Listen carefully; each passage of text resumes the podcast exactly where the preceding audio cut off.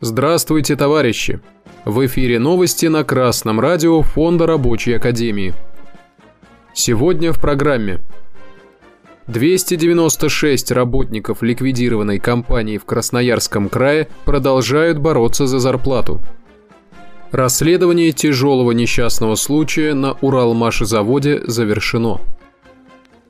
В городе Назарово в Красноярском крае 296 работников ликвидированной компании продолжают бороться за зарплату, сообщает телеграм-канал antijob.net.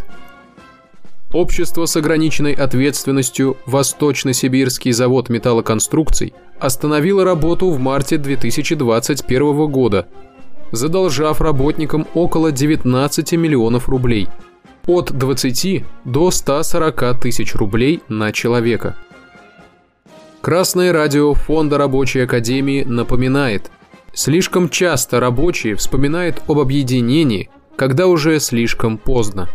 Нельзя ждать, пока собственники окончательно разрушат компанию. Нельзя ждать, если вам не выплачивают зарплату более чем 15 дней.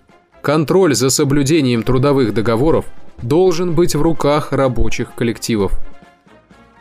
Ростехнадзор завершил расследование тяжелого несчастного случая, который произошел 3 ноября прошлого года на Уралмашезаводе в Екатеринбурге. Электрогазосварщик пострадал при перемещении мостового крана на опасном производственном объекте. Согласно материалам расследования, работодатель не создал работникам условий для выполнения обязательных требований, должностных и производственных инструкций – а начальник цеха не выполнил правила по обеспечению контроля за промышленной безопасностью на опасном объекте. Ответственность понесет также и машинист крана за несоблюдение требований по охране труда при перемещении груза. Материалы расследования переданы в правоохранительные органы. Согласно приказу номер 160 Минздрав соцразвития Российской Федерации Несчастный случай определяется как тяжелый, если он привел к травме с необратимыми последствиями, и в результате человек стал инвалидом. В отношении техники безопасности нельзя полагаться на эксплуататоров. Их интерес – получить как можно больше прибыли, в том числе заставить рабочего трудиться в то время, которое тот должен потратить на соблюдение техники безопасности – и эксплуататоры всегда захотят уйти от ответственности, если по их вине пострадает человек.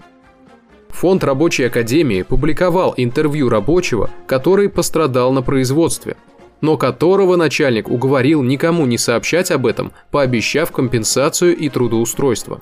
Рабочий рассказал, что начальник грубо нарушил все свои обещания, оставив его с травмой и без работы перед необходимостью кормить двух маленьких детей – если перед эксплуататорами всегда стоит соблазн принести рабочего в жертву своей прибыли, то значит рабочие сами должны строго следить за своей безопасностью.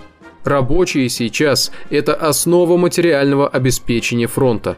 Следовательно, если рабочий безответственно относится к собственной жизни и здоровью, значит он наносит вред всей своей стране.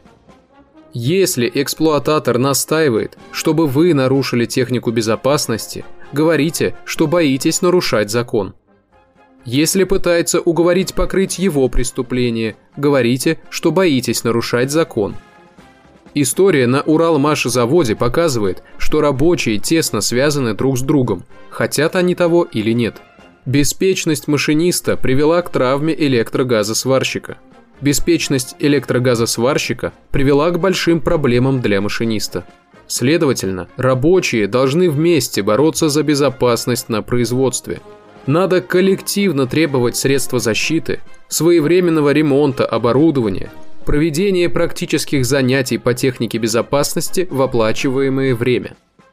Рабочие из Рабочей партии России ведут успешную коллективную борьбу на своих предприятиях за безопасность своего труда.